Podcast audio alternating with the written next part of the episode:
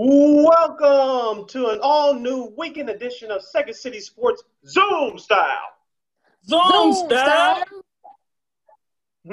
Along with Lakina McGee and Lamont Scott, I am Sydney Brown. You can follow yours truly on Twitter and the Insta at SidKid80. Once again, that's SidKid80. That's S I D K I D 80. That's S I D K I D 80. You can get this podcast along with our other programming from War Media. Just search for War on Anchor, which kicks you over to Spotify, SoundCloud, iTunes, Google Play, Stitcher, wherever you download your podcast. Please download War, search for War on Anchor, and search for Second City Sports. And we're also on iHeartRadio. Please, please, please download the iHeartRadio app. When you do, please type in the search engine box War on Anchor. That's W A R R on Anchor and we're also on YouTube at War Media. Once again, at W A R R Media. You can see our, see our lovely faces. Like right now, be watching us on YouTube.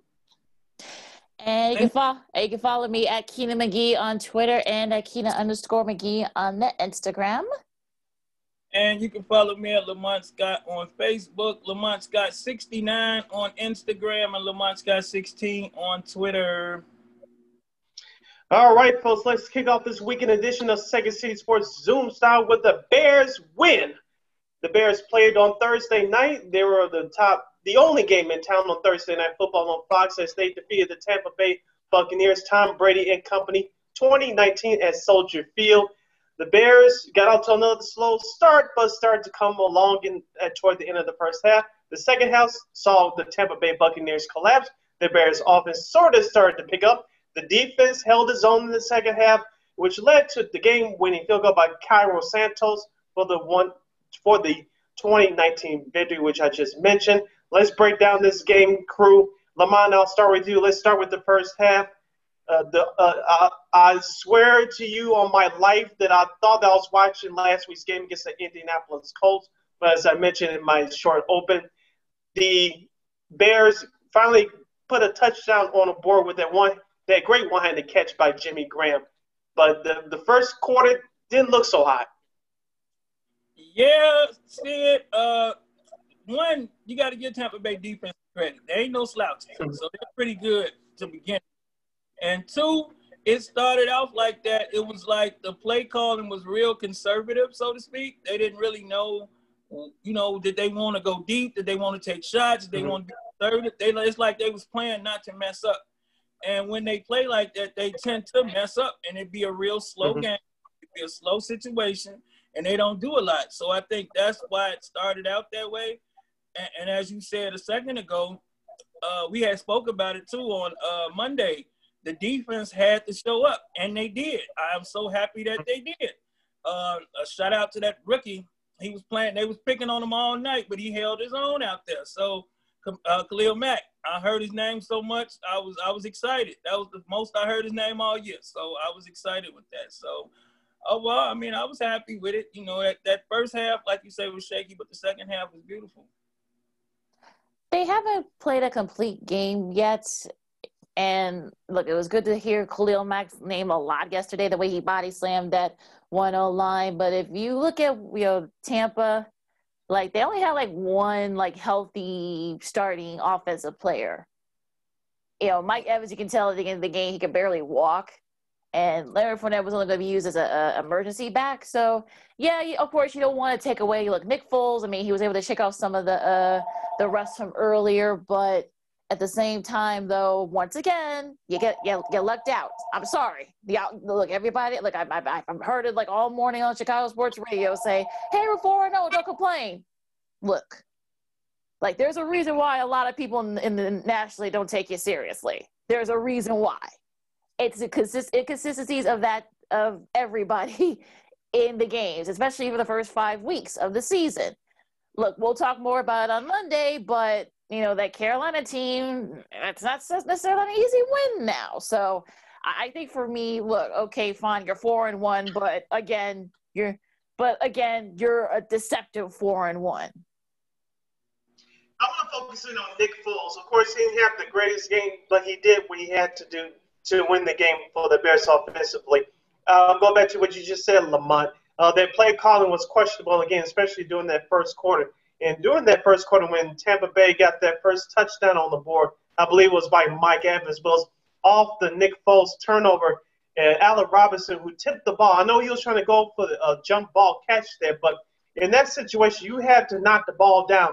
Now, uh, that same situation came up again in that fourth quarter when, when rookie wide receiver Darnell Mooney, uh, the D ball was up towards him. It was, it was uncatchable, but he came back to the area of the ball and knocked it down on the, the, the from the defender.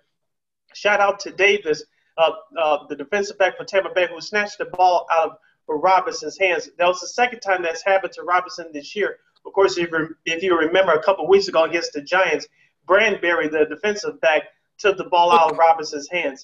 that's twice now. So Robinson has to know. I know he's trying to. Uh, uh, he's getting paid to catch balls, which he's done a great job this year. But in situations like that, you, when you know you can't, you're not in a position to catch the ball cleanly. You have to knock it down away from the defender.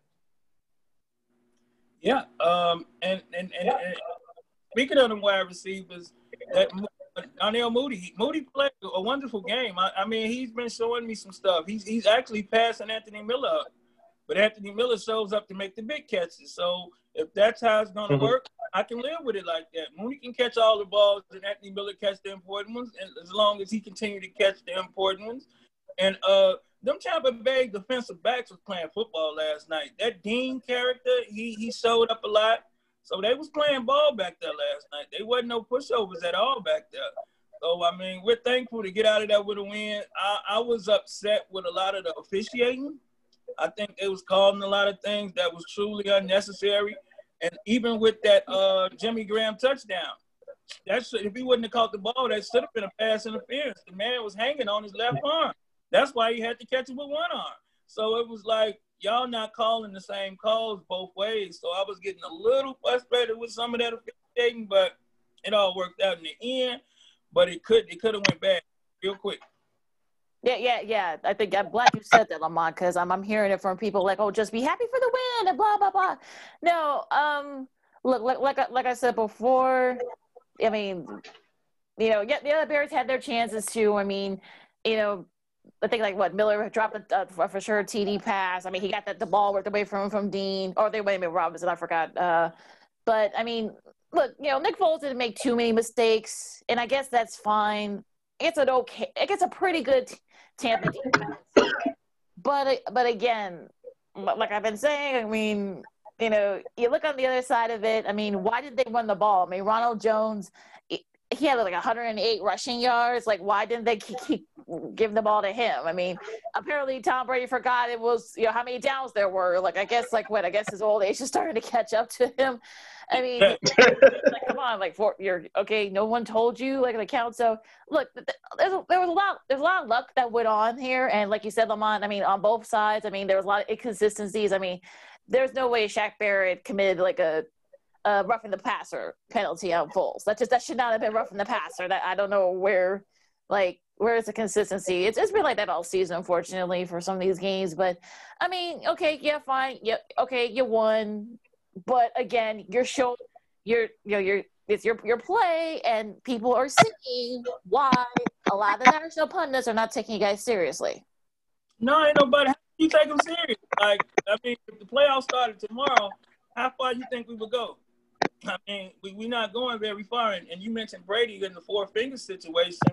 I think he simply forgot what down it was. People make mistakes. He forgot, you know, he simply forgot. And that happens. But what do you think them uh, making a slight big deal about him not shaking Nick Foles' hand again? Like, you think that was like, is that is that something personal or is that something that, you know, he's doing now for everybody?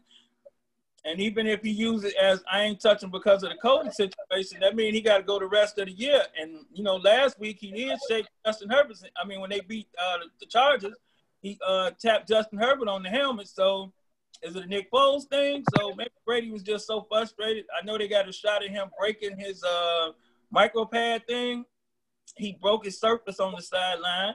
So maybe he was just so frustrated that he didn't want to take Nick Foles' hand after the game and maybe he know he should have beat the Bears. I think that's his first time ever losing to the Bears. I think he's like five and zero oh or something to the, against the Bears. So, I mean, he probably was a little upset. Along with Lakina McGee and Lamont Scott, I am Sidney Brown. You're listening to Second City Sports weekend edition as we review Thursday night's game between the Chicago Bears and the Tampa Bay Buccaneers. Of course, the Monsters of the, of the Midway escaping with a 2019 victory to improve their record to 4 and 1 on the season. Lakina, I'll start with you. Let's go back to that Bears offense in the running game. Of course, on the stat sheet, it, it didn't look pretty. David Montgomery only 10 carries for 29 yards, but it was very nice to see him get his first rushing touchdown of the season. The whole entire Bears team, that was their first rushing touchdown of the year. Yeah, I mean, why isn't he giving getting the ball more? That that look, we've been saying this all year so far. I mean, especially in that last drive that led him to ultimately, you know, ending up you know winning the the game winning field goal. But again, you you were trying to throw when you could have gotten the touchdown. You could have given him the ball. He was rushing just fine. So I'm I'm like, wait, what are you doing? So. I mean, if the Bears want to get taken seriously, if they want to go far, they're going to have to feed him the ball. And Montgomery has showed that he's sort of that big, big bruising, you know, running back that you know the Bears have coveted. So I don't know why he doesn't get the ball more. Because Matt Nagy feel like he wasn't brung here to run the ball. You remember he said last year to us. He told you he wasn't brung here to run the ball. I think he we don't have to learn to accept that. He's just not to do it, and, and you know, and that's him.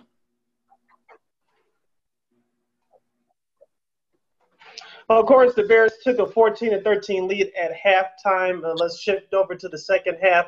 Lamont, I'll start with you. You brought it up a few minutes ago. Tom Brady and company, uh, they were frustrated. They, uh, they were, it was getting chippy between the Buccaneers and the Bears, especially in that third quarter where Tampa Bay was driving, but they had all these penalties. Some of them were questionable, some of them were not.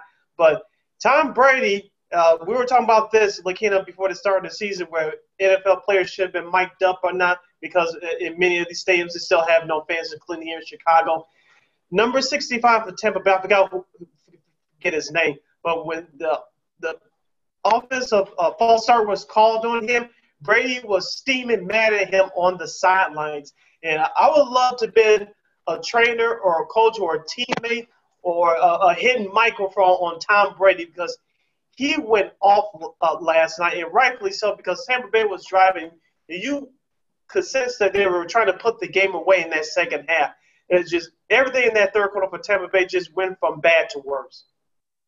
And uh, one of the reasons I think he was so upset, Sid, was because I don't think Brady has been hit as much he was hit last night in a very long time. You know, they was in Brady face all night, man. I mean, like they was getting next mm-hmm. to him, and so he knew he couldn't afford – mistakes like false starts. He knew false mm-hmm. starts beat me, and I don't think he's accepted losing yet. I don't think he can ever accept it or get used to it. So he, he probably gonna still do more blow up like that because he don't like losing. So are they gonna get their act together, or he gonna be blowing up like that? Yeah, I mean it, it's sort of like. Ryan Jensen is the name, and we don't look. We're not supposed to know who you mm-hmm. are in, in the O line unless you're really good. And like I said, I mean, Jones is like the only, like I said, like I, like I said, like Ronald Jones is the only like healthy, you know, offensive player besides Brady that they've had. I mean, that O line has been depleted. So, I mean, of course, the Bears were going to feast, and you know, Mack was going to eat whoever. I think it was Jensen that was up against Mack for for lunch. So, I mean, I wouldn't blame Tom Brady. Like, I didn't have to deal with this in New England, but I mean, it, it's sort of like again, the breaks, you know, fell the Bears' way again. And I mean, like I said, I don't know why they didn't run the ball more either. Like I said, Jones, like uh, he had like about 108, 109 rushing yards. So I don't know why they didn't run the ball more. I mean, they could have milked, could have milked some clock, and perhaps maybe it would have been a blowout. But I don't know. So again, it's again, it's gonna be one of those wins. You sort of you you look one of the games you look back and say if this hadn't happened or if this hadn't happened but that's just my own little thing. Let me ask you a question, Lakina. So, all right, they already got half as many games as they won last year. So if they continue to stumble through teams like this and they end up with a 12 win season or a 13 win season, I mean, how would we look at our Bears at that point? Did it was it a good year or did we get lucky all year? I mean, at some point we got to stop saying it's luck and it's just winning ugly. It's like the 83 White Sox. They just win it ugly. People were saying about the Packers last year, though. Yeah. Just saying. I mean, like, I don't. They're not going to win twelve or thirteen games. I already. That's not happening. So I don't. It's a, it's a moot point to even ask. Yeah, I don't. I don't, think, Go ahead, Lamont. I just I don't think the Bears season starts until we uh, beat Green Bay. And once we beat Green Bay, then then a person may take them serious.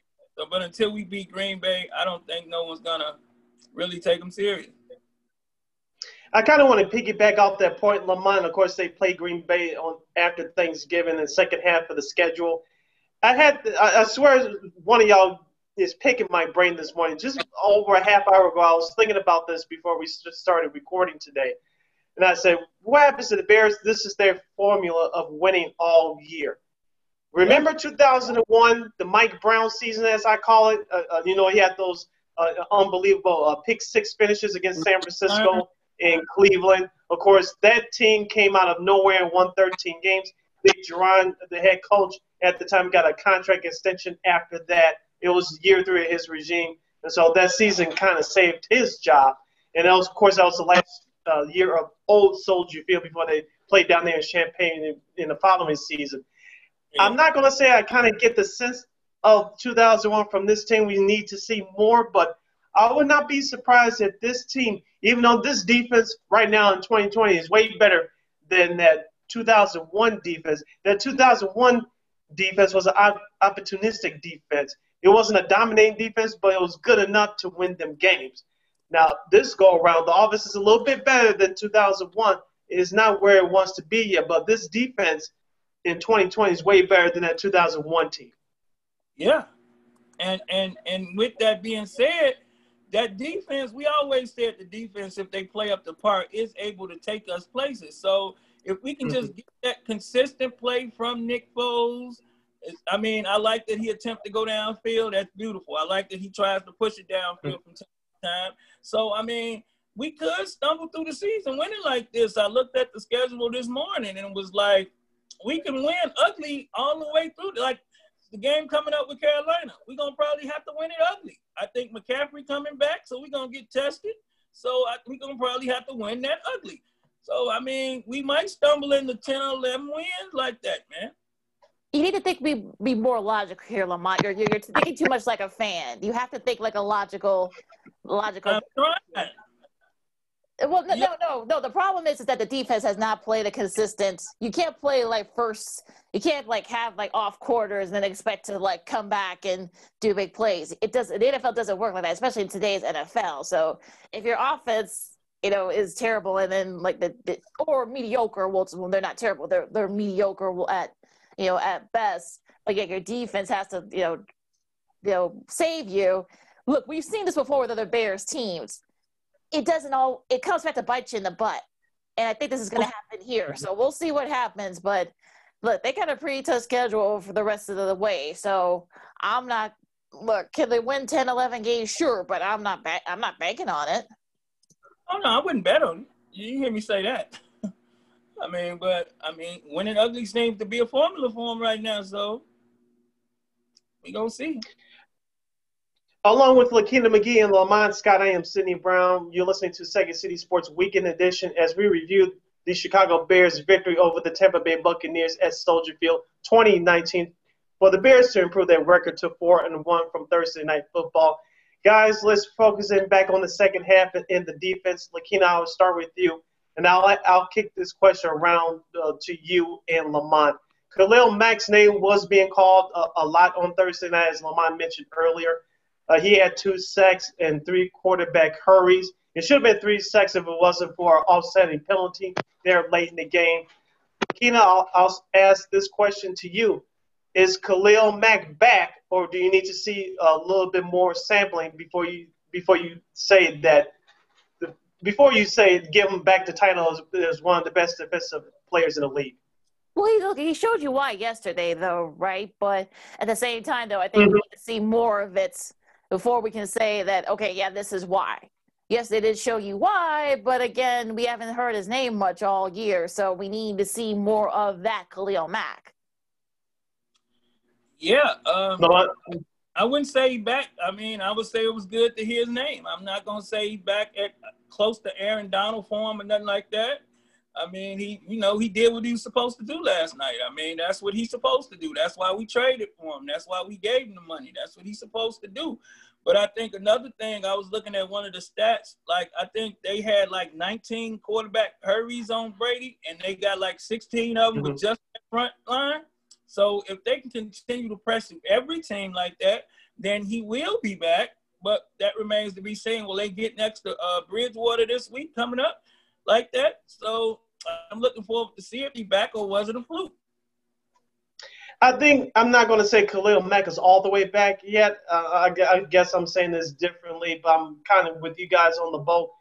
I, I need to see more. It was nice that he showed up on Thursday night, but like you said, we need to see more, especially against a better opponents. Like you mentioned, Lamont, with that schedule coming up at Carolina next week, and then two weeks from now, you're at Los Angeles against the Rams on Monday Night Football. I, I believe the week after that, you have the Saints back here in Chicago.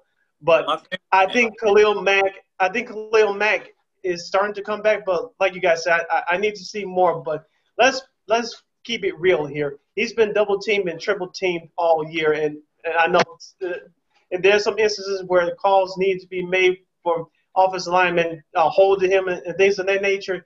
Yes, but he still needs to find a way to get it done. I think he's starting to turn around, but we need to see more. Uh, the defensive backs for the Bears, you guys, Kyle Fuller uh, created that turnover uh, with that big hit, which led to the Bears uh, uh, scoring. I believe it led, to the Jimmy Graham touchdown. Uh, correct me if I'm wrong, and I know it did lead to a score. But the Bears, the defensive backs, even though this is an offensive league, they love to get physical. And Kyle Fuller showed that with that big hit on Thursday night. Yeah, I'm glad they got a flag. I just knew he was gonna get a flag. I just knew they was gonna take it from him because it was clean. But mm-hmm. you know, the NFL is so ticky tacky now, so I thought they would take it from us. But that was the perfect way to play defense. That's the perfect way to tackle. He did a wonderful job. The rookie doing a great job on the other side, and if they can continue to hold up like that and allow Eddie Jackson to pick around in the back and show up, then I mean, you know, maybe they'll play up the part, man. Like, you know, they supposed to be uh, an above average defense. They need to show it every game, not just against Tampa Bay. And if you remember, remember Monday when we was talking on the show, I asked y'all, has the Bears been holding off that defense for this game? And will the defense show up and play like that in this game because it's Brady and was they playing down to the competition? But you know, we'll see next week. Yeah, I'm glad they picked that that ball up. That was a that hit that Fuller was a, a, clean, you know, typical like '80s hit, and it, it didn't. It was with the shoulders, it was with the head. So I'm glad they picked up the flag there. There were some other penalties that you sort of like, okay, why are you calling that? But okay, whatever. But uh, I mean, look, like I, like I said, the consistency. I need more consistency from this defense before I, I'll, I'll I'll give them cookies or a bouquet. I mean, uh, look, look. I mean, if look, Jalen, uh, Jalen Jackson has, has actually been playing very well. I mean, if he can keep doing that, I mean, you know, great. I mean, if you know Eddie Jackson, I mean, I heard his name like once or twice, but I need to hear his name more. So yeah, that secondary though, I think is gonna be the key here as we get through this the rest of the season. Jalen Jackson doing better than Prince was doing. I can tell you that much. He's not getting lit up like Prince was getting lit up over there. So he's doing better already. Well, he just signed with Arizona, ironically. So yeah, there you go. Signed with Arizona, I see. So. Yeah, like you said, rookie defensive back Jaylon Johnson. He had another great game on Thursday. I know Mike Evans caught a, a touchdown pass, but like like Keena mentioned earlier in this broadcast, uh, he was uh, limping around toward the end of that game. So you had to admire him for his courage. But the Bears defensive backs did a heck of a job on the Tampa Bay wide receivers last night. Now Tyler Johnson, he was the only one that showed up for Tampa Bay as far as a wide receiver were concerned. He had a good game, but outside of that, uh, you didn't hear much from Tampa Bay. Now, in the beginning of the game, uh, regarding Tampa Bay, I thought their running game was about to take off, and I said, uh, looking at this Bears defense, they're they're not they didn't break, but they were uh, on the edge of breaking, especially after what happened last week against the Indianapolis Colts. Ronald Jones was just running up and down the Bears defensive line during that first half, but as you guys mentioned, the Bears defense uh, um, head coach Matt Nagy made the adjustments at halftime, and that defense showed up in that second half. I think Brady found something out on uh, as far as Tampa Bay go. I think he found something with his two tight ends with uh, Gronk and Brate. I think that might be how Tampa Bay attack going forward and use Mike Evans only for those goal line big plays because he uh he looked pretty successful going to them two tight ends. So I think he may have figured something out going forward with Tampa Bay. And if we see them again, he might have a bad taste in his mouth if we happen to run into them later on down the road. Lakina?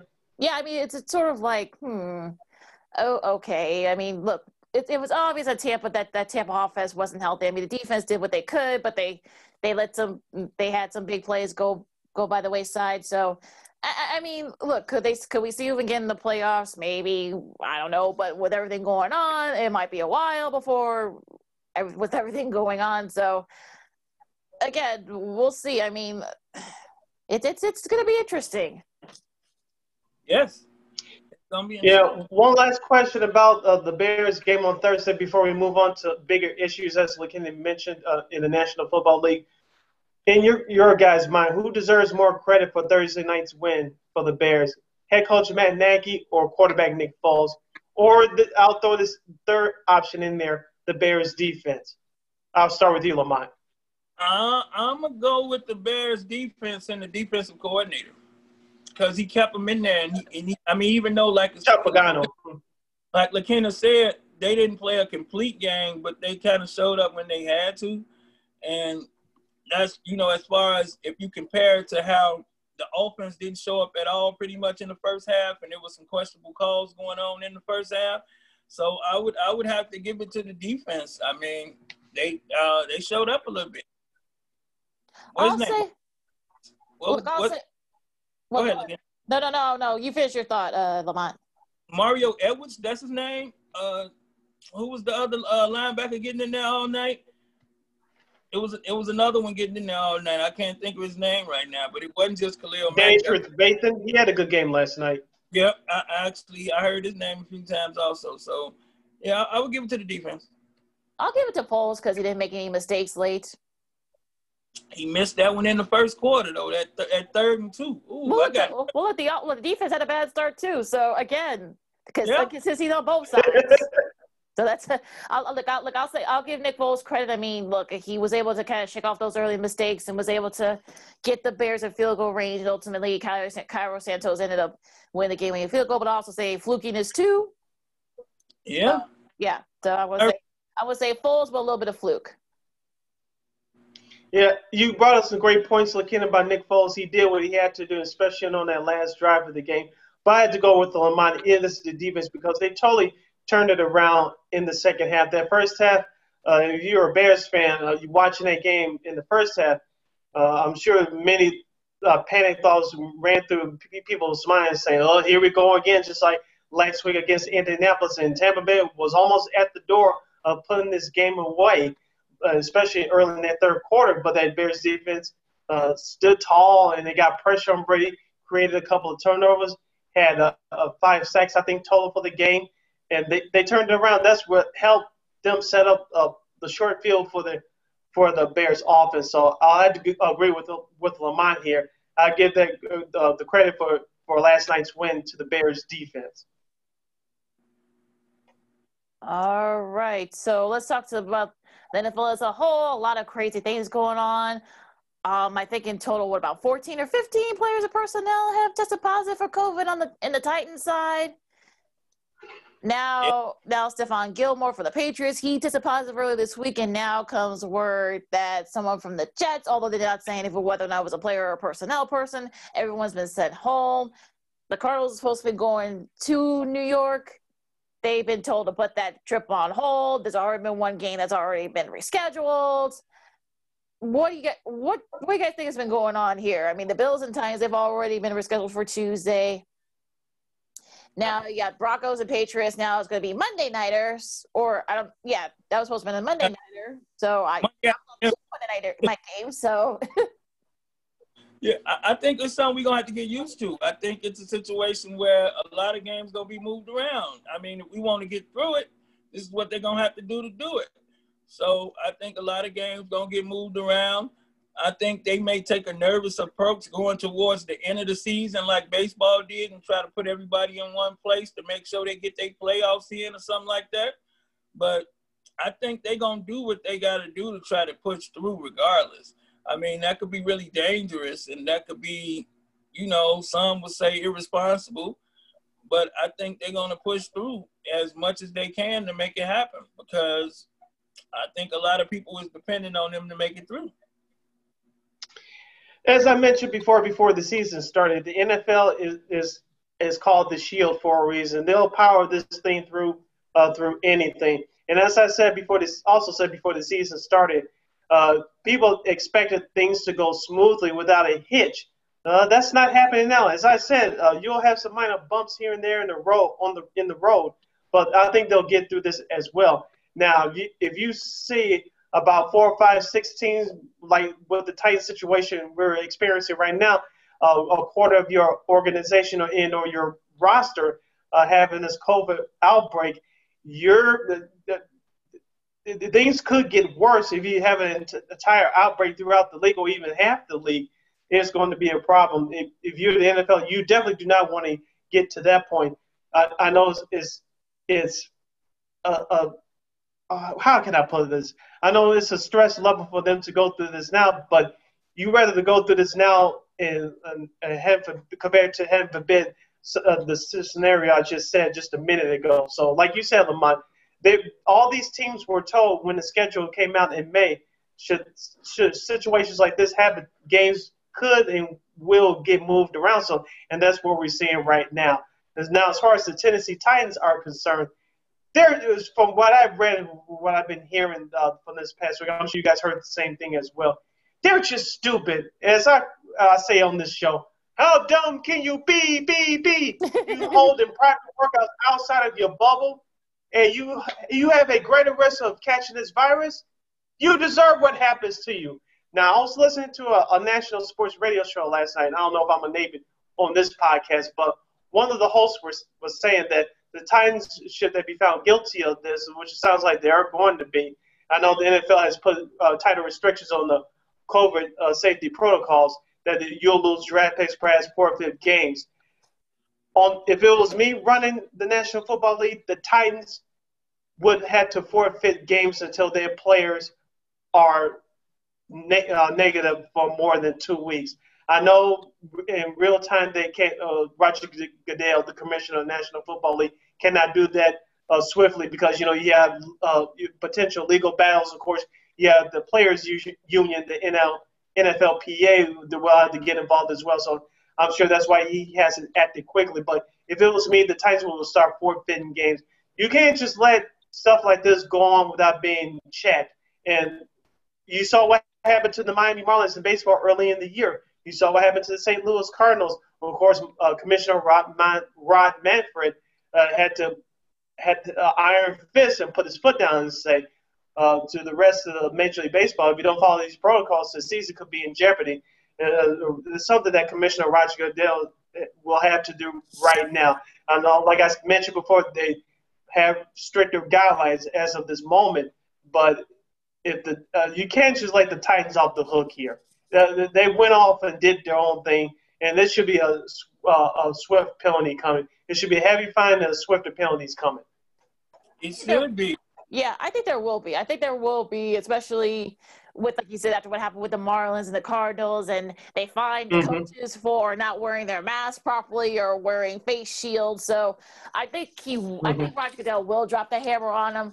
I just think at this point, look, we're trying to stay on schedule here, and look what okay, Cam Newton looks like that was a nice incident. Also, Stephon Gilmore as well. We'll see what the story is with the the Jets player or personnel personnel member. Then they're not saying who mm-hmm. it is who, yeah, tested positive, who tested positive earlier this morning. We're on we're recording on a Friday, but uh, it sounds like there was mm-hmm. some reckless behavior, you know, with the Titans. So I'm hoping, I'm, I, I'm, I'm sure, I'm sure. Look, I'm sure he'll like, Goodell will lay the hammer down and say, "Look, you look, we're still in the middle of a pandemic here, guys. You can't be reckless. You can't do these kind of things. I mean, wear your mask, wash your hands, keep distant, and the rest of your personnel people make sure everything's wiped clean and sanitized and everything else. I mean, thankfully, it hasn't happened with any other teams yet. But if you don't want everything to go haywire, I would suggest." We're, we're approaching the quarter through the season. You know, let let's let's. Mm-hmm. I know they already sent out a letter saying that look, this is what you do. We're trying not to have to shut down and do a bubble type situation. So we'll see what happens. And, and you see, they should take a note from the college. You see, the SEC told them people, they go, man, we ain't playing no games with y'all. Let somebody break out down here, it's gonna be problems. So maybe Goodell need to take a look at how they running stuff. He talking about it's gonna be problems if they test positive. So maybe he need to send one of those letters out. I mean, he already ruled with an iron fist. He needs to throw some iron out there right now. Let him know. Oh, Greg Sankey's our look. he don't play that mess. I, I have I've seen him in action. He he don't play that mess. So yeah, I believe him when he's I saw I saw that too. I believe him when he says, "Look, y'all, nah, don't even try it." yeah, he was like, "Look, it ain't happening." so I like that. Yo, I was like, I was watching the network. I was like, yes, tell him, man, it's not gonna happen down here. So we gonna see. All right. So. All right. Hold on a second. Hold on a second, Sid. No, I was just trying to set it up because you have our results and we're about to go into our week five NFL picks. Yes, um, Jason did gain a couple of games with his uh, some of his upset picks. I didn't get his picks for this week. I'm still waiting on, but hopefully, you know, he'll send them at some point. I will. I'll probably post them once you know this thing gets posted. But Sid, you're still in the lead. You know, Yep, uh, Lamont, you're you're a game back, and so am I. And Jason actually is three games back now because he gained a couple of uh, spots. So, yeah, so you know we're all still very close. So no one's pulling away. Yeah, I didn't have my yeah I didn't have my greatest week last week, but I'm glad yeah. to know I'm still hanging on the first yeah, place. Yeah, well, look, we didn't either. So, like I said, Jason, everybody yeah. started yeah, off Jason, this week with a loss. So everybody started off this week with a loss. So we good. all right. All right, so let's get the music going.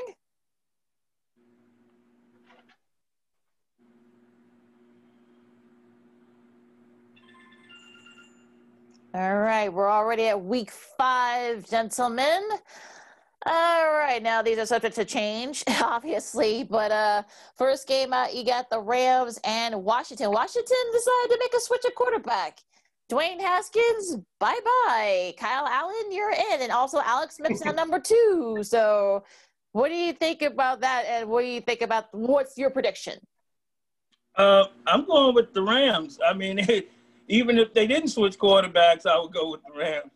But uh, that quarterback switch is interesting. What they're giving up in two years, it's over. The, the, the Haskins experiment is done. Yeah, that's really that's really saying something if that's the case, Lamont. But I think Washington will play a little bit better. I want to see the front line of the Washington football team get pressure on uh, Jared Goff, but I don't know if that's going to be enough to upset the Rams. I'm going with the Rams like you are, Lamont. Uh, Darrell Henderson, uh, he's running the ball very well right now for the Rams. Plus, Jared Goff is actually playing sound football. For the Rams to win, you got to have a solid running game, and Jared Goff, uh, he's almost like their Nick Foles. Um, uh, you can take shots down the field. Do not make mistakes. Of course, on the other side, as you mentioned this guy's name earlier, Lamont, Aaron Donald. I expect him to have it again. And we'll see if the Rams uh, will do that. Going back on the East Coast for the third time this year. It's going to be tough for a minute, but uh, I do see the Rams squeaking out a win in, in our nation's capital. Know yeah. what I would like? Know, know what I would like to see in that game also? Uh, the return of the original Mitch Trubisky. I mean, I want to see Alex Smith get in that game. I, I really do. I want to see him get in and we still got something in the tank. So, uh, I mean, I don't want the other guy to get hurt or nothing, but I do want to see Alex Smith get in the game.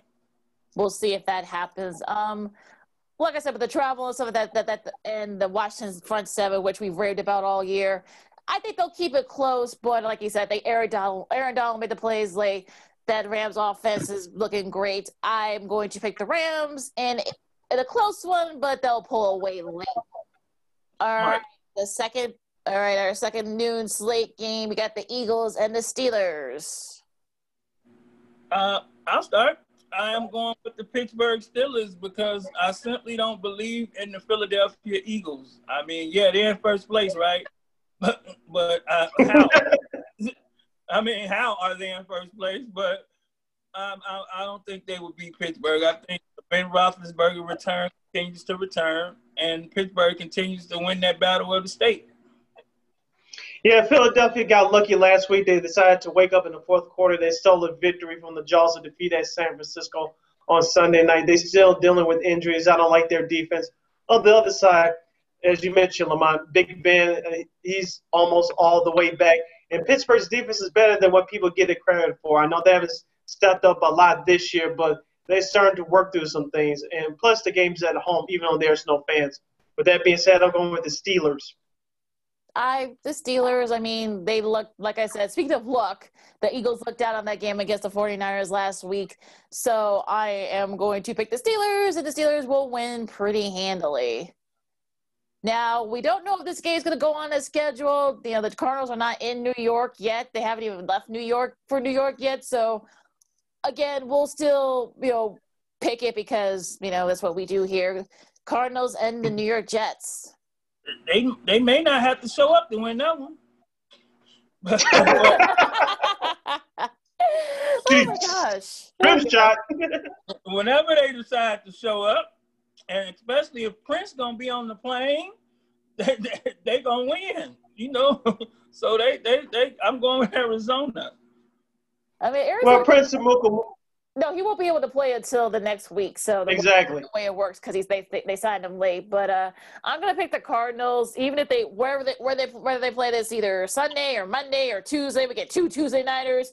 I don't think it's gonna matter. on Madden. They can play it on Madden. The Cardinals yeah. gonna still win. Yeah, yeah. So I think Kyler Murray, Kyler Murray will make it, have a big day, and whatever they play, I think the Cardinals will win it pretty handily. I know whatever they decide to play, they may play late. Who knows? But which will probably be better for the Cardinals anyway. Yeah, yep. the Cardinals are back on the East Coast again for the second consecutive week. They lost their last two games to sub 500 teams. I think they learned their lesson. This should be a quote unquote gift wrap victory. They're going to have to earn this one whenever they play Lakina. As of right now, they'll play this Sunday. I'm going with the Cardinals. They, they have they have a better offensive unit than the Jets do. The Jets defense is not that great. Arizona should be focused and they should walk out of there with a victory. All right, entry one here in the AFC West. You got the Las Vegas Raiders and the undefeated Chiefs. Mm-mm-mm-mm. I am I'm going with Kansas City until somebody beat them. I mean, and I don't think the Raiders is that team. Yeah, the Raiders got lucky and beat the Saints, but that's what that's oh Lord. No, the Raiders are a little bit better than what people give them credit for. I know uh, they lost uh, to Buffalo. I know that that score. Don't let that final score fool you. Even though I did pick the Raiders last week, but that's revisionist history. Uh, they had to go on back on the road uh, in a hostile environment, even though there won't be as many fans in Kansas City, but still, it's a division game on the road. Uh, I'm with Lamont until somebody beats Kansas City. I'm going ahead and take the Chiefs. Yeah, same. I mean, it's hard. I, I didn't like what I saw from the I've seen from the Raiders the last couple of weeks. I'm going to pick the Chiefs too, begrudgingly.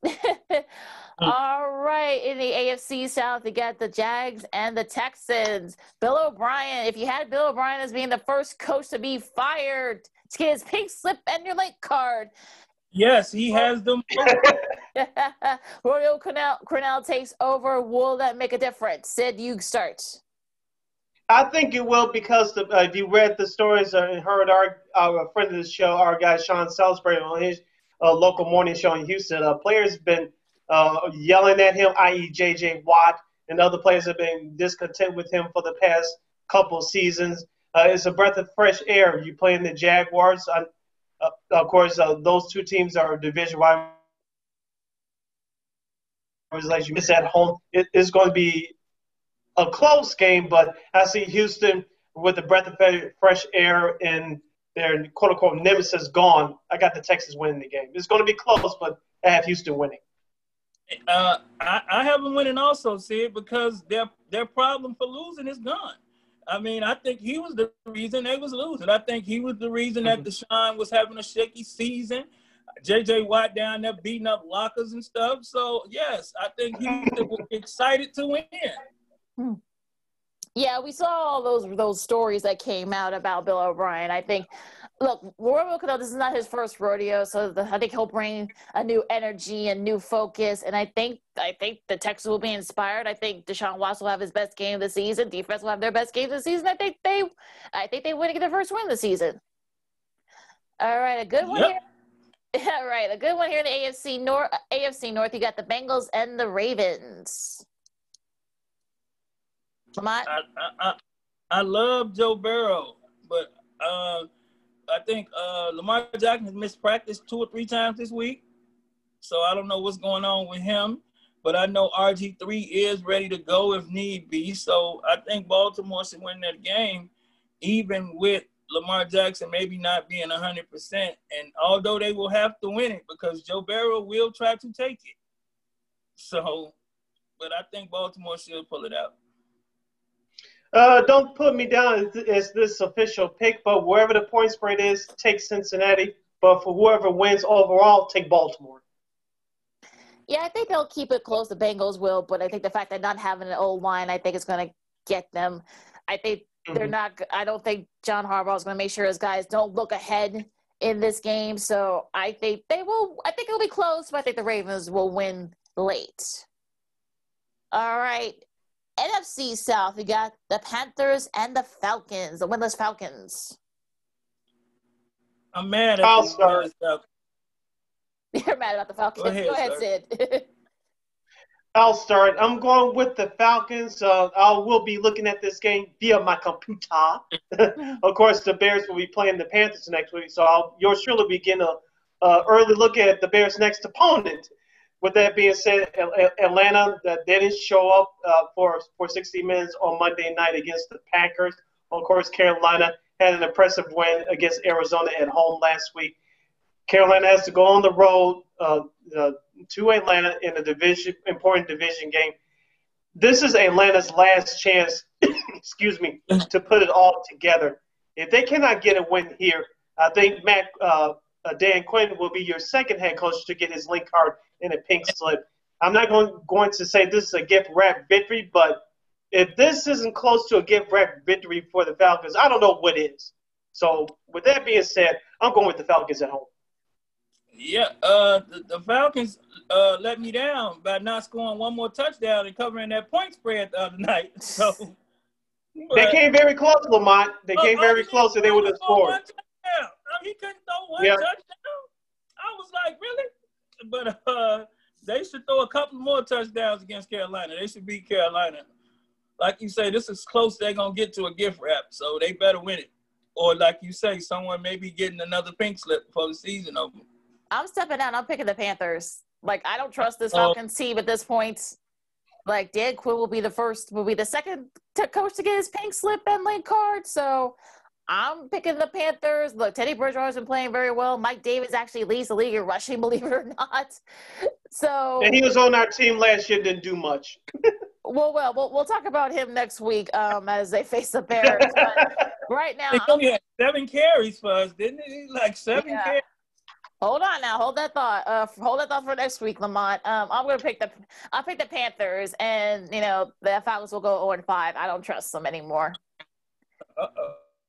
Dolphins and, Dolphins and 49ers. This is my upset. Go ahead. This Sid. is my upset special of the week. I'm going with the Dolphins. I know San Francisco. They gave their game away to Philadelphia last Sunday night on national television. I don't know who's coming back from injuries, who is and who isn't. I know this for sure. Jimmy Garoppolo is not coming back soon and excuse me, and San Francisco has has had problems with their defense, especially all year long because of injuries.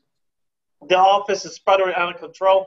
If you watch that fourth quarter, you saw it right there. I know that C.J. Beathard coming off, uh, came off the bench to give to give the 49ers a little spark, but do you expect that to carry over to this Sunday's game? I don't think so. Miami's defense, even though it didn't show up in the second half in that loss against Seattle, I trust Miami more. And plus, I got a little bit more faith that they'll play a full 60 minute game. With that being said, I'm taking the Dolphins. Man, Sid, this might be the game. That, this might be the game that allowed me to catch you. I don't think Miami can do it. Miami having some tool problems down there, man. Tua in the background saying he ready to play. And don't nobody know why he ain't playing. So they got a little confusion going on around the locker room. So I'm gonna go with San Francisco. They're gonna get two more people back this week.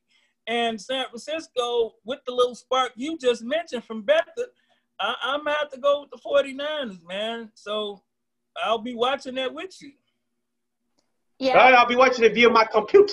yeah, I'm gonna be watching the 49 I think the 49ers will win this too. I, I think, like you said, I mean, yes, Garoppolo is not gonna be back yet, but they do get a couple of their guys back. I think Nick Mullens will get even CJ Beathard, I think that they'll probably go with him and I, I think they're going to be okay. I, I, think the Dolphins, like you said, Lamont, I don't, they're just not there yet. They'll nope. keep it close though, but I don't think they're there yet.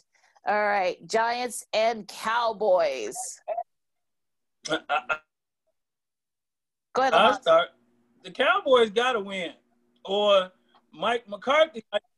The Cowboys got to win, or Mike McCarthy might be getting the pink slips after one year.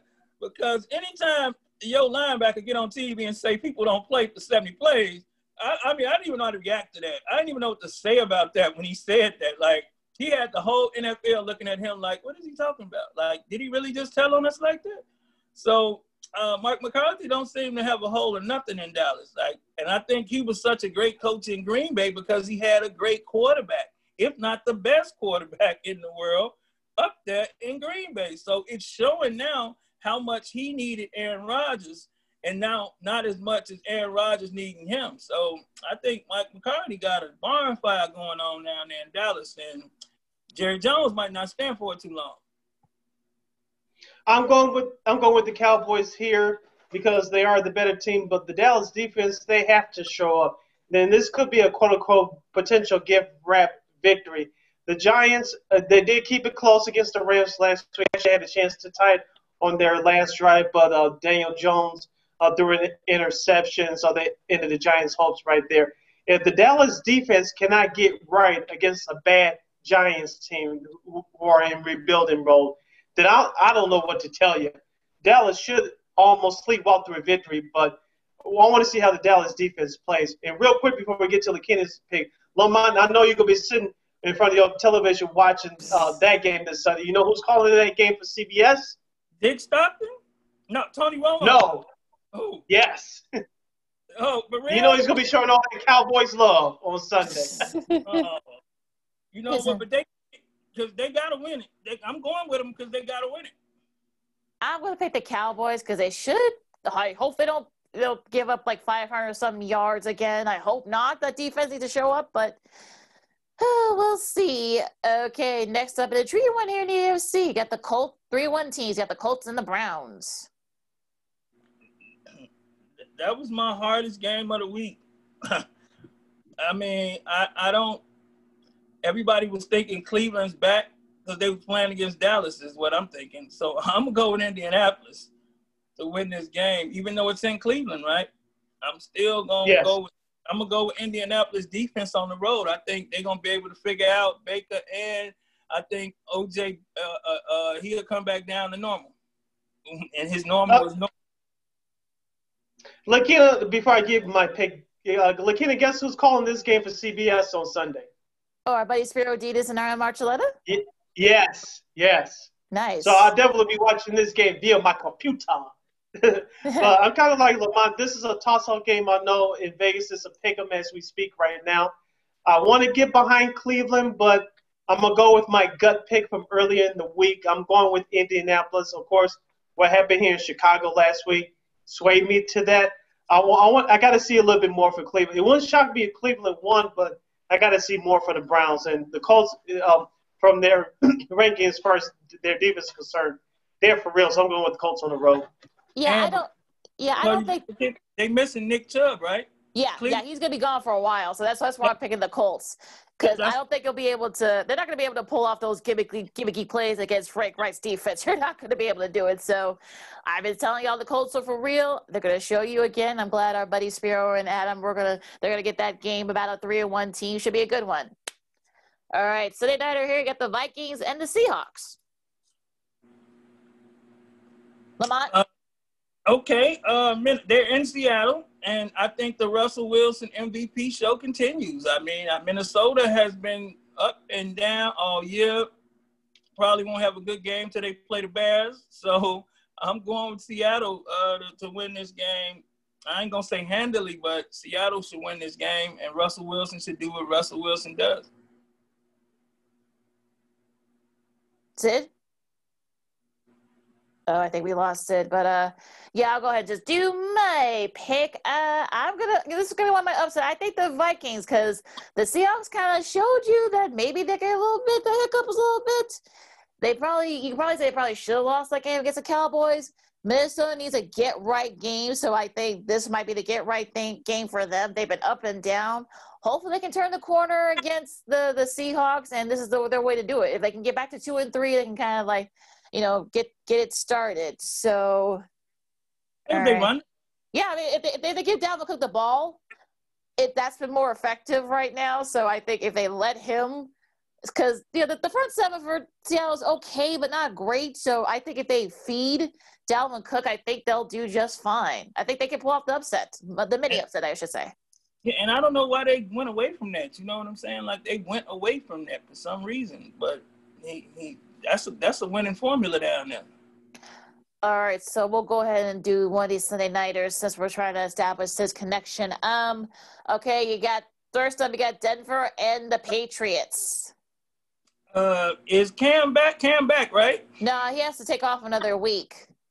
Okay, and um, although I got a heartfelt Denver thing, I'm still going with New England, even with the backup in there. Denver still, they don't look like they got everything in place yet. So I, am not, I can't trust them. I just can't trust them. Yeah, I'm, I'm with you. I think Denver, they're not there yet, and I don't think they will be there especially the Locks is out too for a little bit. So I think look Hoyer, I think he'll be fine, or still whoever it ends up being, I think they'll be all right. And uh, yeah, so I, I, think the the Patriots will win it again.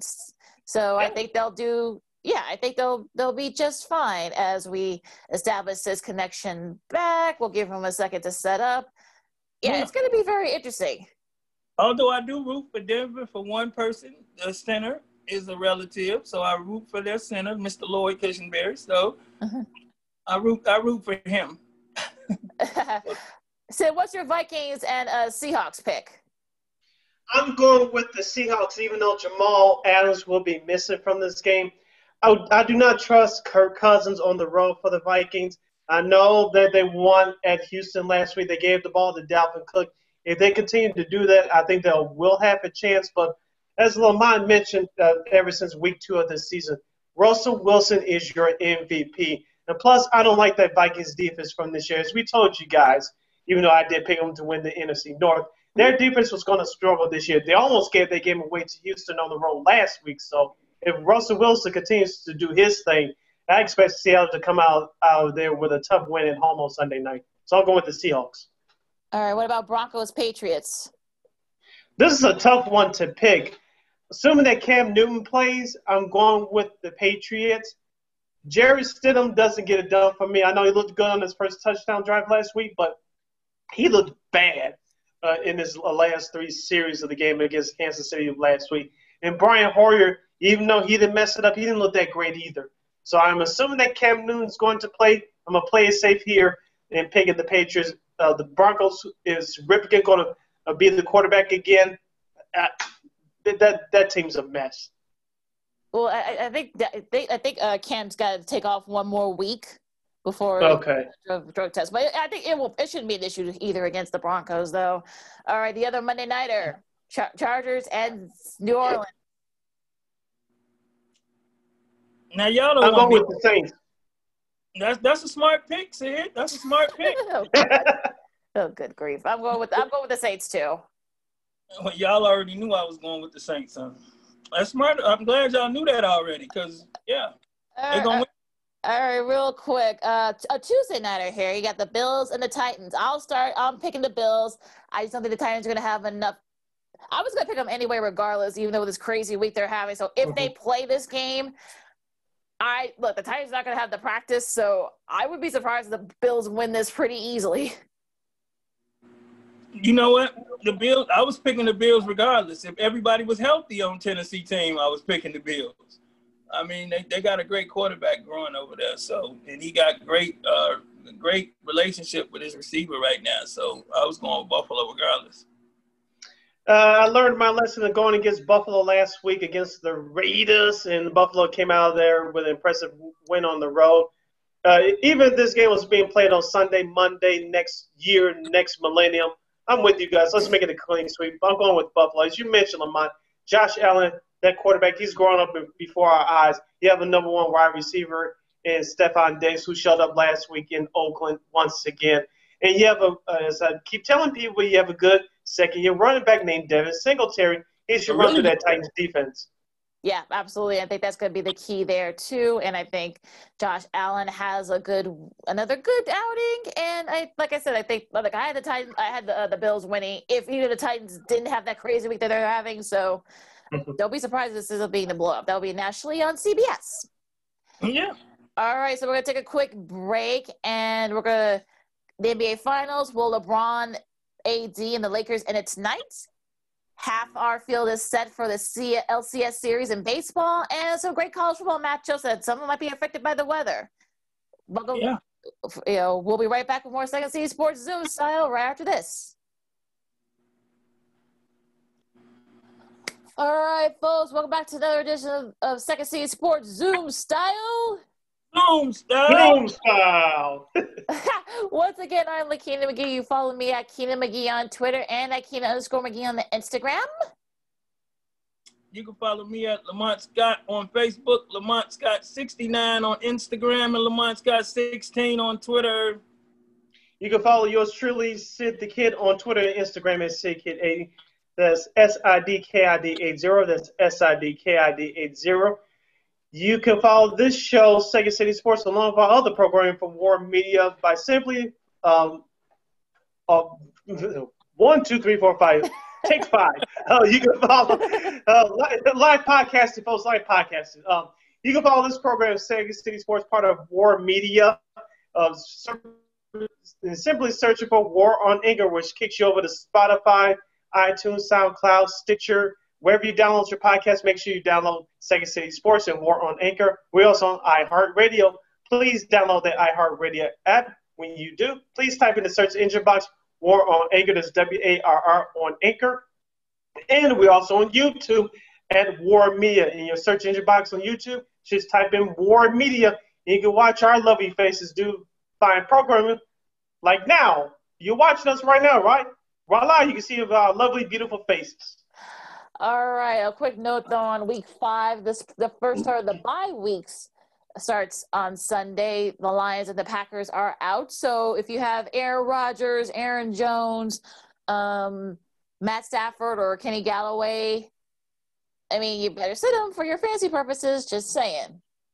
All right. And also, too, this is for Lamont. Uh, his guy Dick Stockton will not be calling games this weekend for Fox. He has the week off. Okay. So he has a bye week. oh. Okay, so on that oh. note, uh, the NBA Finals Game Five, the Lakers can end it tonight. They're actually going to be playing the in the Mamba jerseys. They've they've played very well. I think they're undefeated, and they've actually played their best games wearing the Mamba jerseys. So, do you guys think it ends tonight? Um, I I hope so. I mean, why why continue to put us through the frustration? Take us out of our misery. Put it, get it over with. Let us move on to next year and see can they defend the title in a full season against four people, and we'll see where it go. I mean, I'm not gonna say that this is a hand wrap series for them. I like Jimmy Butler's confidence. He say they still in it, and in his head they probably are. You know, so it's like hopefully, as, as Jason would put it, the gentleman sweep happens tonight. I'm quite sure they're gonna have the champagne there tonight, regardless. I think for the Miami Heat, uh, what brings them confidence into a Game Five situation is what happened in Game Four. They were in it uh, throughout the whole game. Uh, Jimmy Butler did his did his thing with 22 points. Tyler Herro uh, contributed as well as uh, as well as Duncan Robinson shooting the threes from, from the outside. They were in that game the whole way. The Lakers just came up with big plays down the stretch, in particular Anthony Davis and LeBron James. LeBron James almost had another triple double with 28 points, 12 rebounds, along with eight dimes. For the Lakers, uh, for them to win in Game Five, they had to, they will have to come out more dominant and, and establish the inside play, especially with Anthony Davis early. You cannot depend on LeBron James. If you depend on LeBron James, it's going to be trouble, and you will give Miami Heat just that much more confidence, as you mentioned, Lamont, with how Jimmy Butler's carrying himself and his belief within his teammates. So for the Lakers, they just had to establish their style of play early, in particular Anthony Davis, because as we said before, uh, during this series and during this whole playoff run for the Lakers, if you depend on LeBron to carry you, you're going to be a whole lot of trouble. And also, too, Mike Caruso and Kyle Kuzma, can they come up big one more time to end this in, in game five? Lamont? Yeah, I mean, I, I, I don't, I don't, I mean, like I've been saying the whole time, Anthony Davis is the best player on that team. He the reason they will win it. He the person that has to carry them over the threshold. Even though LeBron don't know the headlines, he's gonna get all the credit. But Anthony Davis is the reason that they winning and the reason that they will win. Now, if he comes out and plays a subpar game, then they probably will lose a game. But Jimmy Butler just don't have enough help to get the job done. I mean, when it all boils down to it, he don't have enough help to get the job done. So I think it probably will end the night. I think LeBron is what 79% or something in closeout games. So I think he will he will probably close it out and they will go on to talk about how he's the greatest in the game and he's led three franchise championships and all of those other things that people say that want to put him at the top of the heap. But it's just another season. I mean, the Miami Heat has had a great year. They've done what nobody thought they could do. I think them losing Goran Dragic really took all of their chances of winning out of it because he was their leading scorer and he was the the second most, I think, tendered veteran on that team, other than Iggy. So, you know, it's it's uh, it was a good run. So I look for the Lakers to end it. Yeah, I think the Lakers will end it tonight too. I think, like I said, the Mamba jerseys they always play better. They have the most dominant performances with the Mamba jerseys. You know, got the four Kobe mantra. It's already trending. So, and I think LeBron wants to end it tonight. I'm sure for his own, uh, for his own sanity and also AD too. So I, I think they're gonna, if they pounce on the Heat early, they're very hard to beat. So this would be, I think this would be what the 12th or the 13th title overall for the Lakers. I'm not sure. I'm sure we'll, we'll see if it does happen tonight. But uh, yeah, I, I think, yeah, I think the Lakers will win. I think I would be surprised if they don't do it in dominating fashion. Now, you know what I don't think? I don't think they both stay there. If they do win it tonight, I think one of them ain't gonna be there next year. Lamont's conspiracies. but I want to I want to ask you guys this question: Should the Lakers wrap it up in Game Five, or somehow if, if it goes to a Game Six, or heaven forbid if you're a Lakers fan, it goes to a Game Seven, which I don't think is going to get get that far, but assume that the Lakers wrap it up in Game Five or Game Six or Sunday, and, and if Anthony Davis has a dominating performance, do you do you guys give him the NBA Finals MVP over LeBron James? Lakina, I'll start with you. I think yeah, I think I think kind of have have to or may, but I would be surprised if they do co MVPs. They probably won't do it, but I think that's probably the most logical thing to do. I mean, look, I mean, LeBron, you know, picked up the slack when you know AD had a bad game. AD was dominant. And LeBron has a bad game, so I wouldn't be surprised if they, if they there is a lobbying to do a co and co finals MVP. Right? I think that's only happened like once in the history of the finals. So I I would I wouldn't mind a, a co MVP, but I, if I had to pick one, I probably would say LeBron more than AD because AD didn't have his best game in Game Five, and LeBron actually did have a pretty good game in game game. Uh, I mean, a Game Four, I should say. So I think, yeah. So I, I think I think that that they LeBron will probably get it. They, they, if they get that to LeBron, they gonna almost assure Anthony Davis to leave in that city next year. I'm telling you Anthony Davis should get it because he's the reason that they won it, and he he should get it because of that. LeBron has been LeBron, so to speak, but I don't I don't think he should get the MVP. I think it's AD because AD is the reason they're winning. Like if AD wasn't on the court, I believe if AD's gone and they play with LeBron, they lose. But if LeBron leave, I believe they could actually win still with AD in the game. That's I kind of, yeah, I'm kind of with you on that, Lamont. If if LeBron James is not on that team and uh, everything stays the same, LeBron James is not on that team, the Lakers are still a, a good team. They're a playoff team. Are they a championship team? Probably not. But they will be knocking at the door.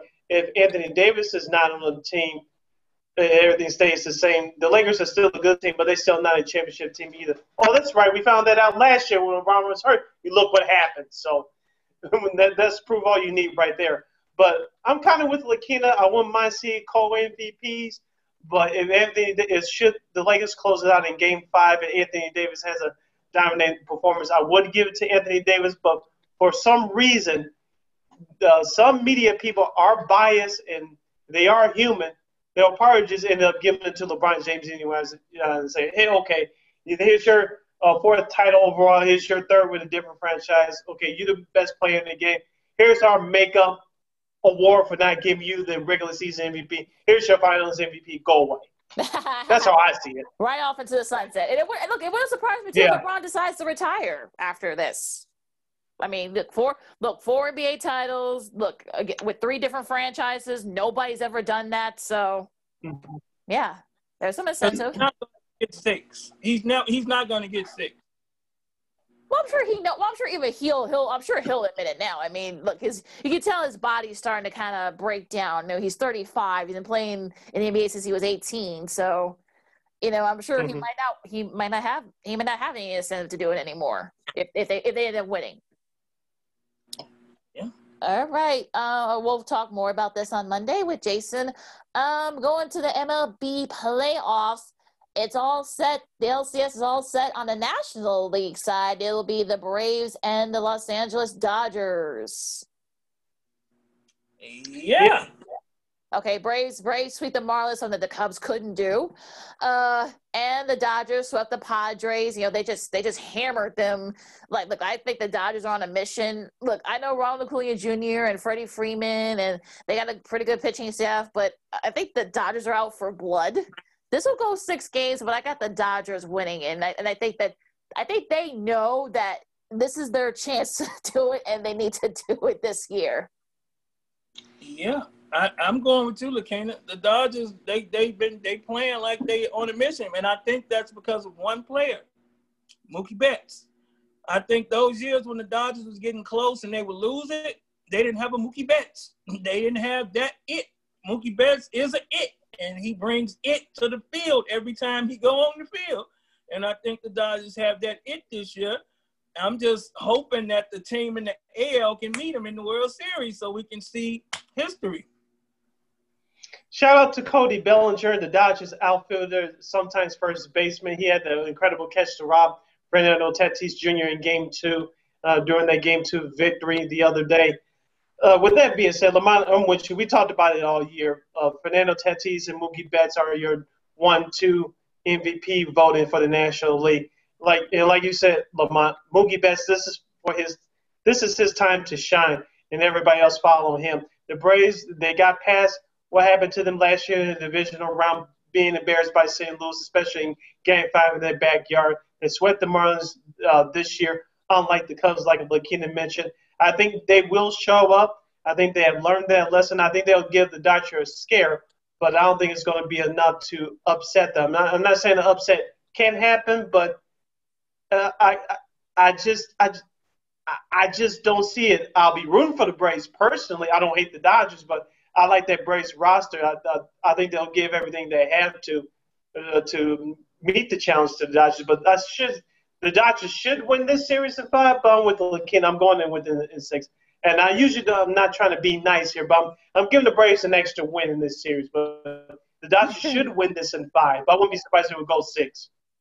Yeah, yeah. and like Lamont said, I mean, Mookie Betts is a big difference here, and I think having him there, I think, kind of gives him the stability. And he has won with the Red Sox, so I think that helps sort of get the mindset going, get the confidence going. So they like, look to, you know, they look for a winner.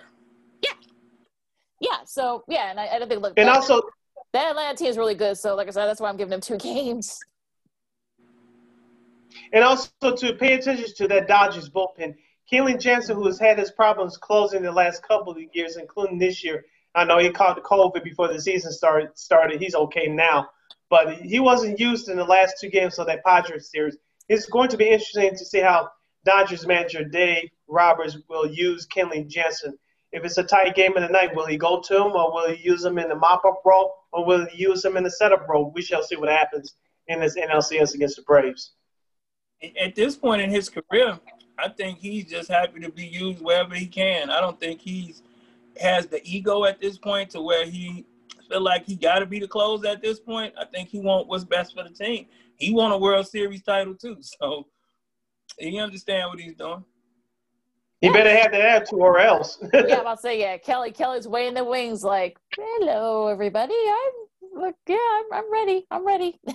Put me in, coach. Put me in, coach. Uh, all right. In the AL, half of it is sets. You got the Houston Astros. Uh, yay. Uh, okay. They're, they're, they're just. I mean, I mean, look, they're look, they're they're just being petty, like on the social media. I mean, like, what the heck, really? Like, good grief. Uh, damn, darn you, Oakland A's. We were all we all believed in you, but no. Uh, but uh, hey. who do? You, that Tommy La Stella getting hit by that ball hurt them.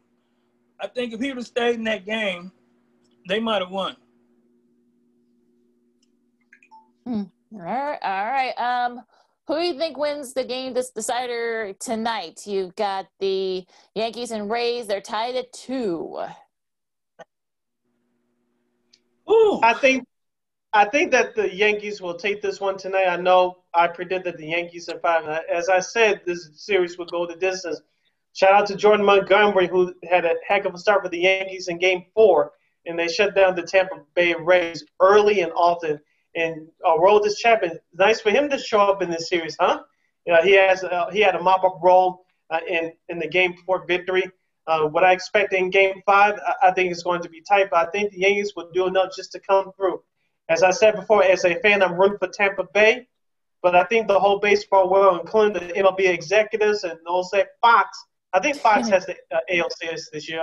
It's not them, it's TBS, but those TV executives at MLB all head offices wants the Yankees and the Astros one more time. But um, with that being said, I think the Yankees will uh, wrap it up in Game Five. Yeah, I think Toronto has fought hard. Toronto has showed up. And if Toronto won, it wouldn't be a shocker. Tampa. Tampa, you mean? I'm sorry, Tampa. Yeah, but it wouldn't be a shock. It wouldn't be a shocker. It'd be, you know, they've been doing it all year, so to speak. But I'm going with the Yankees. But like Sid said, my heart is with them. Yeah, I think the I think the Yankees look at their backs are getting together. Like you said, Jordan Montgomery had a, a, big. I wasn't I wasn't confident he would be able to do what he did yesterday against. Mm-hmm against the Rays, but he did. I mean, Gerrit Cole gets starting to slide. It'll be it'll also be Tyler Glasgow, Glasnow, I should say, for the Rays. So it should be a good one tonight. I mean, could it? Will it be a pitcher's duel? Could it be a bats? I mean, but I think the Yankees pull it out. My gut's telling me the Yankees, and like you said, so that they TBS actually has the ALCS. So I'm thinking they're the Turner people probably are going to want to see a Astros Yankees ALCS one more time, mm-hmm. and I think that's what's going to happen. All right, college football. We got a lot of time left still, so some big. Okay, so sort of like a mini studs and duds. Who are your studs and duds for Week Five in the college football? Uh, let's see. Well, as Lamont will get his thoughts together, Lakina, you know me. Uh, college football isn't my thing, but there's one game I'm looking forward to, and that's on Saturday night. That's the University of the Miami Hurricanes against the Clemson Tigers. Of course, as our good friend Maggie Hendricks would say, the hell with Dabo Swinney. it was a nice story a couple years ago. He had Deshaun Watson knocking off Alabama. That was nice, but I'm kind of sick of him like I'm sick of Alabama. I am for the game. I am rooting hard as hell for the for the U for the University of Miami. I know they have run the ball well this year They're top of college football in terms of yardage per game. I think over 270 yards uh, around that number. I know they had a big win against Florida State about a week or so ago. They just murdered Florida State. Uh, it seems like the squad is back now, just like to a couple years ago when they had an outside chance of playing for the national championship. I, I want to see if they can compete on a national stage. And this will be their test uh, against Clemson on the road against a national championship team. They're com- obviously this is a conference schedule type season, so I want to see how, how Miami competes for 60 minutes. I, I don't think they're gonna. I don't think they're gonna compete that well. I mean, they got a good quarterback right now, and their team is being followed by him and led by him, and they're following him. But I don't think they're ready. They got too many holes, man. They're not ready to play Clemson like that. They're not ready for that. If this if there if this was in Florida, I think I would give them a puncher's chance, Miami. But that that Clemson team's too good. and look, I think they'll keep it close because I think like D'Eriq King ha- is is probably the best quarterback they've had in a while down there in Miami. But mm-hmm. that defense is on a mission. You know that offense. You know Trevor Lawrence is doing Trevor Lawrence things, and I look. I'm not gonna say it's gonna be a blowout, but I don't think it's gonna be close. so it'll be interesting though. But look, it's gonna be fun. Look, you get a nationally televised game Saturday tomorrow night on ABC. So this should be this should, look. It should be a fun one. Yeah, I want to see the Miami defense get a couple of turnovers. I want to see the turnover chain. That, that's what I want to see, to be honest with you. we'll see. We'll see. We'll see. I mean, look, they look, look, look, Lawrence really makes mistakes, so we'll see. Um, I'm looking forward to this one here in the ACC. You got Va Tech and Clemson. I mean, Va Tech and you, you, North Carolina, I should say. I mean, this, this should be a fun one here. So it's going to be in Chapel Hill. I think this should be a very interesting game because they they're very even, even you know their styles are very even. So I'm looking forward to this one down in Chapel Hill. Yep. I mean, I haven't had a chance to watch Virginia Tech play this year yet, but I will be trying to peep in and check that one out. North Carolina going I mean, that's a game that's gonna be played hard anyway, simply because of where it's at in the division that they're in. And I think all of those teams over there feel like they got a little extra something to prove, but them bringing in another team this year. Mm-hmm. Also, the also you got the in Dallas, of course, the annual matchup in the Cotton Bowl down in Dallas. You have Texas and Oklahoma. Oklahoma has two losses. But I think, look, it's still it's still the Cotton Bowl matchup. You got the annual. Look, there's no fair this year because of COVID, but it should be. Look, you mm-hmm. throw you, know, you throw the records out, of, out the window when these two teams play. So this should be a fun one down in Dallas. And, and that's what I'm thinking. I think Texas going to tech. They might. I wouldn't be surprised if they lost a third game. I really wouldn't. You know, it's Texas. It's Oklahoma. You know what I'm saying? Like they gonna come to play regardless. Even if ain't nothing on the line, they gonna come to play. So if Oklahoma were to lose, it wouldn't surprise me. It, it, it wouldn't. Is it the big news Saturday game on Fox? Looking it, it is. Yes, it is. like Lamont said, I wouldn't be surprised if uh, Oklahoma lost again. But I know Texas. I know people expected many things out of the Longhorns this year, but somehow, some way, you got to think that Oklahoma's got a rebound. Correct? You, you would, would think. You would think. Yeah, if you're an OU fan, you're hoping because I'm sure people are going to be asking for Lincoln Riley's head if they don't. yeah, but I mean, that's what I'm saying. I think this is the type of game that they might not rebound in. You know what I'm saying? This is a big. Game. This is a. This is a. a it's kind of like when you in high school and you play against that one school that you hate. Whenever mm-hmm. they always some fireworks. So, yeah, I mean, I would like I said, I wouldn't be surprised if they lost it. Speaking of the 11 a.m. Central Time games, you got a good one here in the SEC. You got Florida and Texas A&M. Florida, I, I haven't seen a lot of, but I've seen Texas A&M, and I actually like them a little bit. I like Texas A&M a little bit, so I will be probably watching to see can they beat Florida. Like I said, I haven't watched Florida a lot yet this year, but I will be trying to catch it if I can. Like I try to watch at least five of them games on uh, Saturday. Uh, it's going to be interesting to see how Texas A&M bounce back. The last time I saw them, they got their heads blown off by Alabama a couple weeks ago. So uh, they had to play Florida, which is one of the top teams in the SEC every year, i.e., the Alabama Conference. If I had to make a had to make a bet, I'm going with Florida. Look, I've been I haven't. I've been looking at Florida through like its replay games.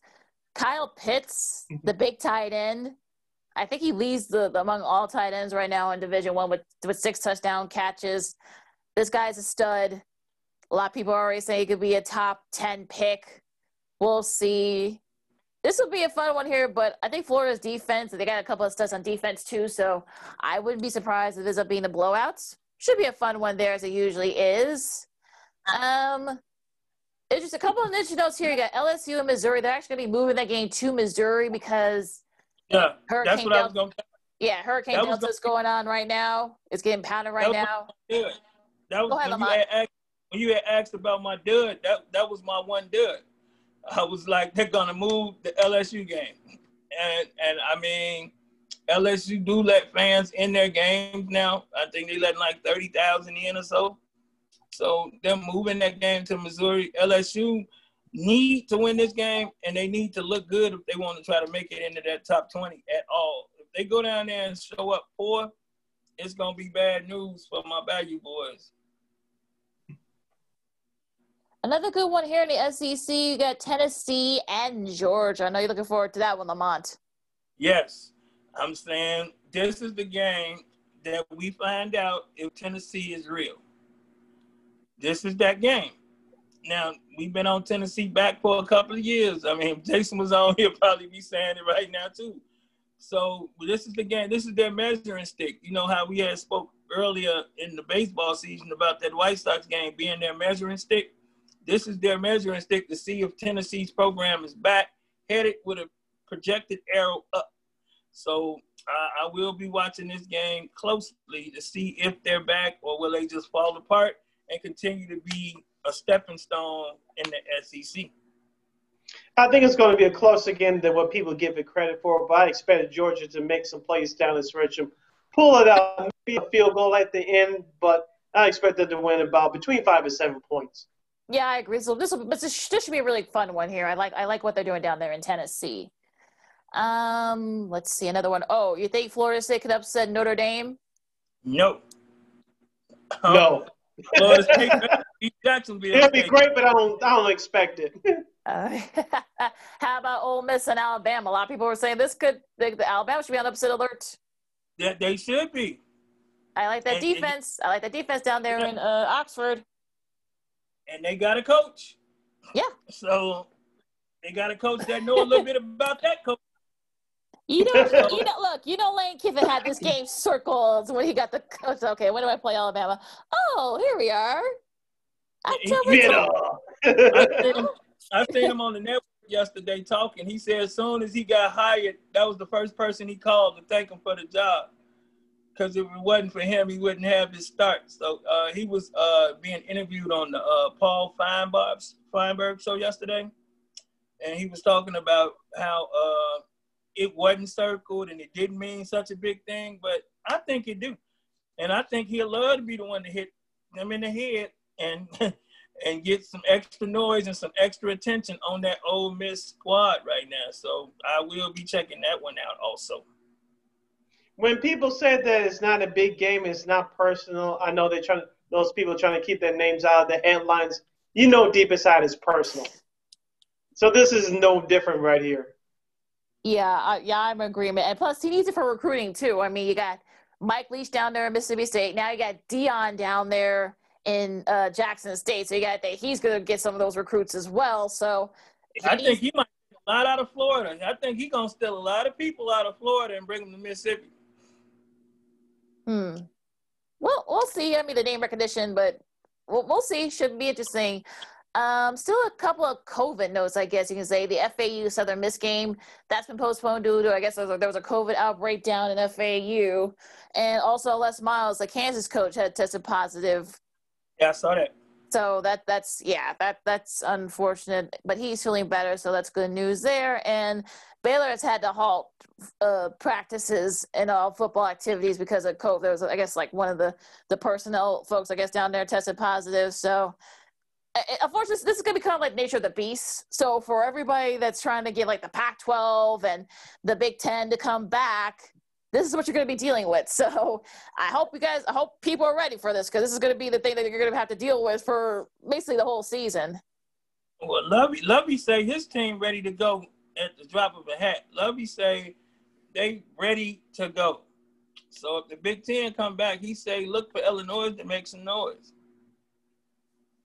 Yeah, I know the Big Ten is supposed to be back in a couple of weeks. So, like you said, we're, we'll see what happens there. You, you, you, should learn, if you're the Big Ten conference, you should learn uh, what the mistakes or uh, potential mistakes that these other conferences have, have made. So your your protocol safety protocols before COVID can go smoothly as possible. When you see the SEC say they're not playing with the COVID, you mess up if you want to. SEC they they dish, they dishing out harsh fines and suspensions if, if they break their rules. That's the way the Big Ten should operate. Yeah. Oh look, Greg, like I said, Greg Sankey doesn't mess around. So like I'm not, like I said earlier, I'm not surprised that he's, you know, he's gonna he's he's kind of putting an iron fist in and say, look, don't you, don't y'all, don't y'all try it, don't you do it, y'all better agree these protocols. I'm just, I'm gonna, you know. You better wear that mask, boy. Okay, y'all better. You better wear that mask. he actually talks like that too. Oddly enough, he actually does talk a little bit. He doesn't have, doesn't have that much of a deep southern. Yeah, he doesn't have that, that deep southern voice, but uh, yeah. Not worse than that LSU coach. I promise you, I don't be knowing what he be saying half the time. so. That, uh, Orgeron. yeah. Uh, American is football, boy. yeah, yeah. Like I, I don't like. I think he need a translator for it. Oh my goodness.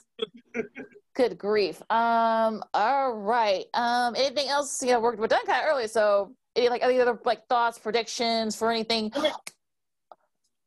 You know what? Oh, you know what? So we forgot to mention. We got to congratulate the Tampa Bay Lightning for winning the Stanley Cup. And then release oh, yes. Tyler Johnson. Didn't they release Tyler Johnson after they win the cup? Huh? I guess they said thanks for the memories or something. They, they... yeah, congrats. Yeah, congratulations to the Tampa Bay Lightning for winning their second Stanley Cup in franchise history. Of course, this is their third. This was their third trip to the Stanley Cup final. Of course, uh, five years ago, the Blackhawks uh, did the men in six games, and this time they eliminated the Dallas Stars a couple weeks ago to end the 2020 season. Um, the, while we're on the, on the subject of, of hockey, Lakina, thank you for bringing this up. Uh, Corey Crawford was notified on Thursday in a quote unquote emotional meeting with Blackhawks GM Stan Bowman that um, Corey Crawford would not be back. Of course, Corey Crawford has had a heck of a career with the Chicago Blackhawks with two Stanley Cups going back to 2013, mm-hmm. which he should have been the playoff MVP, but I digress from that. And he has another ring from the 2015 season. Uh, you could argue he's if not the best goalie in Hawks history, only because of his two Stanley Cups. Of course, you have Ed Belfour, who was great with the Blackhawks in the 90s. Of course, he had to leave Chicago to win his Stanley Cup with the Dallas Stars in 1999. Of course, you had Glenn Hall back in the day, yep. and you had Tony Esposito back in the 70s. So uh, Corey Crawford, uh, Corey Crawford is up there as the top five goaltender in Hawks history for sure. So I just uh, I said this on Twitter yesterday.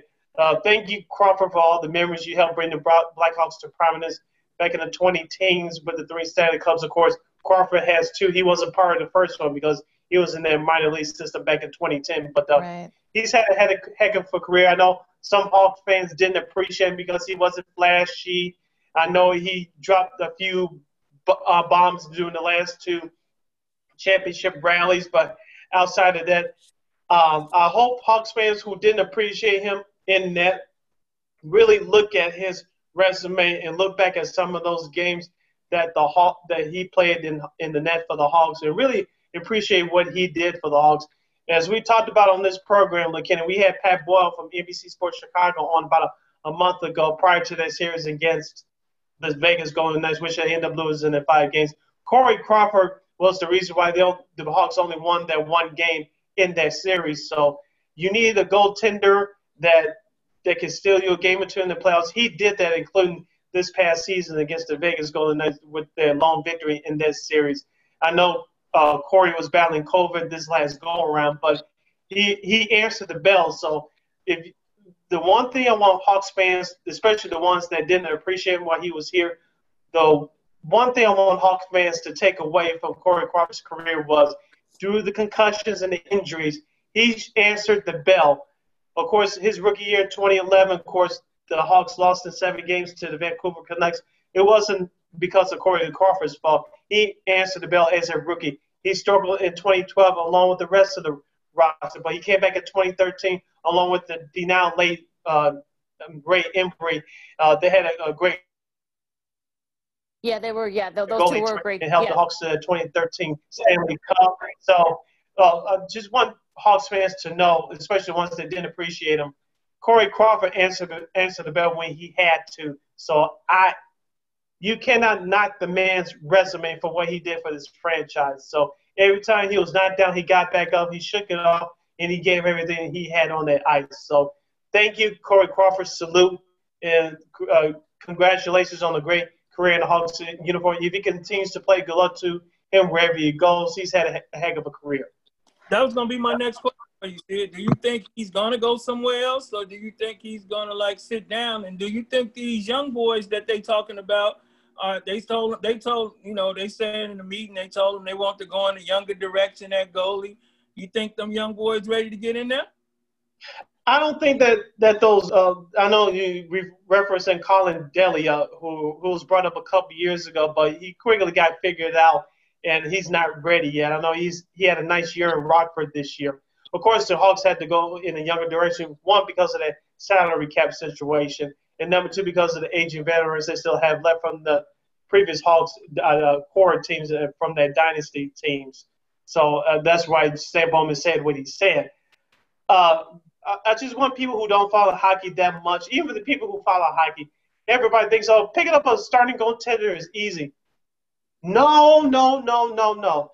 Starting goaltender, especially at an elite level like that, like a Henrik Lundqvist, who got picked up by the Washington Capitals earlier today. Good for him. Uh, uh, um, with goal, special goaltenders like that, and like Jonathan Quick in his prime when he was with the Los Angeles Kings, those goaltenders are hard to find. They're like starting pitchers in baseball like a Chris Sale, who who's I don't know who was hurt this year for the Red Sox.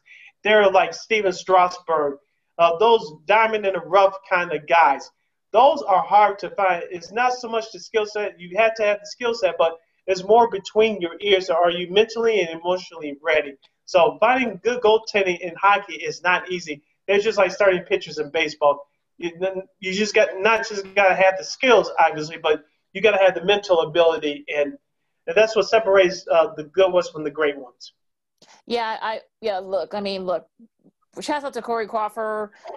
Like you said, he helped win the win the Hawks two Stanley Cups. I think, like I said, I don't think he was very appreciated here. I think he was very underrated here. And look, mm-hmm. I mean, it's not very hard. I, I was texting with our, our good friend Richard Kop, Kop, who does this great hockey podcast. So as you know, the, the interviews in our page, so you know it's out there. Mm-hmm.